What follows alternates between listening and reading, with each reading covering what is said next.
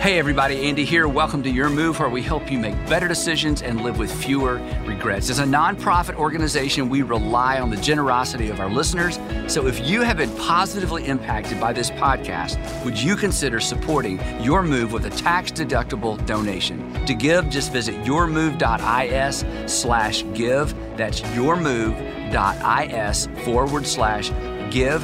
Thanks for considering, and now back to the show. Hi, everybody. Welcome to Your Move, where we help you make better decisions and live with fewer regrets. I'm Andy Stanley, and I'll be your guide. And on this episode, we're talking about an invisible, insidious enemy that, if ignored, has the potential to wreak havoc with 100% of your relationships. It makes you difficult to get along with. Um, it'll make it difficult for people to get to know you, but worse, it will make it practically impossible for people to love you because if you can't be fully known, you can't be unconditionally loved. So, this is a big deal. Today we're talking about anger. Anger, as you know, is that emotion you feel. Well, you're not going to like this. Anger is the emotion you feel when you aren't getting your way. Or to put it in terms we can all relate to, anger is the emotion we experience when we aren't getting what we're owed, what you're owed. Think, think about the last time you were really, really angry. Isn't it true there was something you wanted and you weren't getting it, and you were convinced you deserved it? You weren't getting what you deserved. So basically, the other party owed you. There was a debt and they weren't paying their debt. This is, this is why we use the term payback when we're tempted to get back at someone who's hurt us, betrayed us, ran out on us, refused to pay us. Our natural reaction is to get back at them or to pay them back. Why? Because we feel like they owe us something. There's a debt to be paid. But here's the problem. They may never pay you back. In fact, in most instances, they can't pay you back. The only way to pay you back is to turn the clock back, and nobody's figured out how to do that yet, right? Your dad can't pay you back for leaving when you were a kid. Um, your ex can't pay you back for the pain he or she inflicted, the years they took from you, some of your best years, right? So, what do you do? What do we do?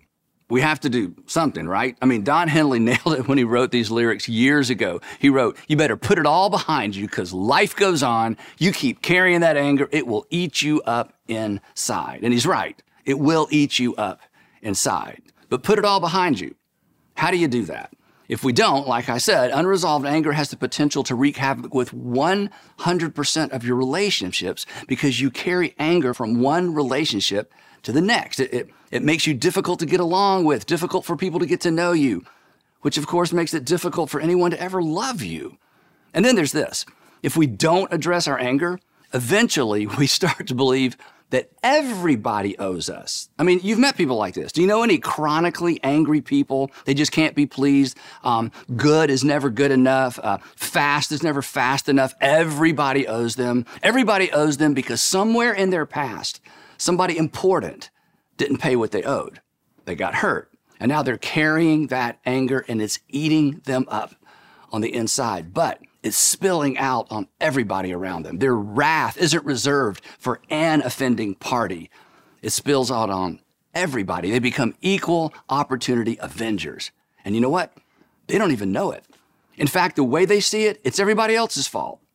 And that person, that person could be you and you don't know it. You could become that person.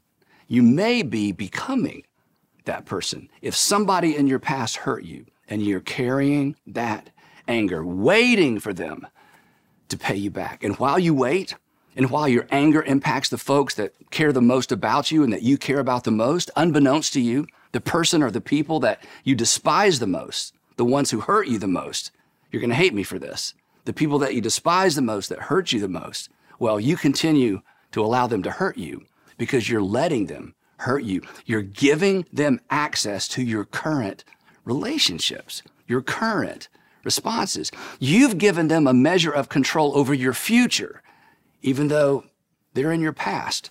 That's what unresolved anger does. It chains you to the very people you are desperately trying to leave behind. It smuggles people from the past into your future. The Buddha put it this way maybe you've heard this holding on to anger is like drinking poison, expecting the other person to die. So, here's a question. And it's a strange question, but I mean it literally. How long do you intend to allow the people who've hurt you to control you? Another week? Another month? Another year? Another season? How long? How about you bring that to an end? What about cutting that chain and leaving them behind, to use Don's words? What if you go ahead and put it all behind you once and for all? Learn from it, but don't be defined by it. Now, of course, the question is is that even possible? And the answer is yes. And I'm going to tell you how. You see, anger is like a disease, and the antidote for that particular disease is forgiveness. The Apostle Paul, um, a first century follower of Jesus, wrote these extraordinary words. L- listen to this. Here's what he said to his audience He said, Get rid of all bitterness. Get rid of all rage and anger and brawling and slander, along with, along with every form of malice. Just get rid of it. Be kind and compassionate to one another. And here's the word forgiving one another. That's the how. Just as in Christ, God forgave you. to which we all respond, yeah, well, that's easier said than done, and that's true. But the point is, it can be done, and it should be done. And no, those folks who hurt you, they don't deserve it, but you're not doing this for them. You're doing it, well, you're forgiving them for you. Now, there's a lot of confusion around what it means to forgive, but forgiveness is really quite simple. Forgiveness is a decision. It's a decision to cancel a debt. To forgive is to decide that the person from your past who hurt you, that they don't owe you anymore. You are canceling their debt. This is so important and it's so emotional for most of us. I, I want to break it down into four steps and you may want to write these down later. So here, here's how it works. The first thing you do is this. You identify who you're angry with. That's usually the easy step, right? But, but not always. I mean, think about it. Who is really behind your anger? Who took something from you in the past and has not and probably cannot return it? Who has mistreated you or taken advantage of you? You may, well, you may need to make a list. Step number two is this. Determine what those people owe you and be specific. This is the step that most people skip. Remember this, you cannot forgive something you haven't taken the time to identify in the first place. As a result, what people do is they forgive generally, but they don't forgive specifically. So, what do I mean by specific? Here's what I mean. If your dad walked out on you when you were young, what specifically did he take from you? If your spouse had an affair, what did he or she specifically take from you? Until you've identified the debt, you are not ready to cancel it. This is why people say, but I've already forgiven him. I've already tried to forgive her. Remember this general forgiveness does not heal specific hurts. So, what did the person or the people on your list, what did they take from you? What, think of it this way. What would they need to return in order to put things back the way they were? Is it money? Um, is it time? A marriage?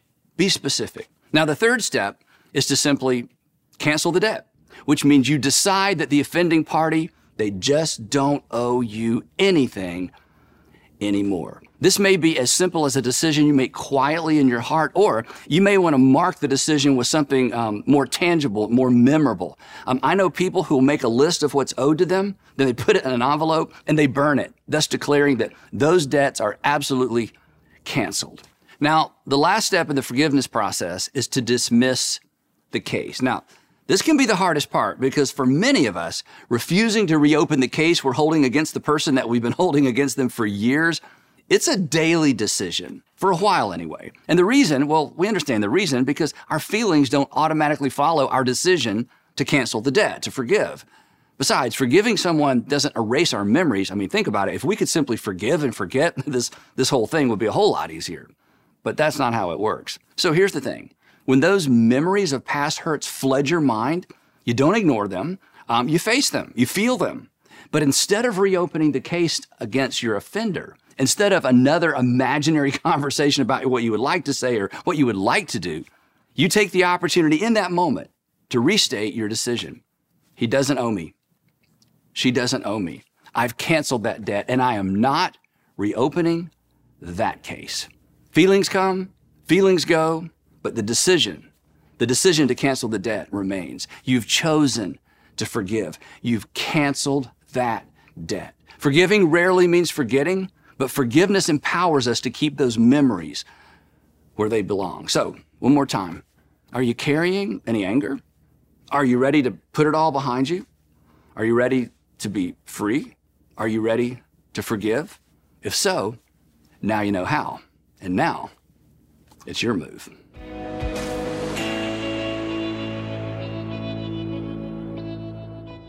Hey, uh, before you go, we would love to get your feedback on this new format, so check out the description to let us know what you think, and we'll see you next time.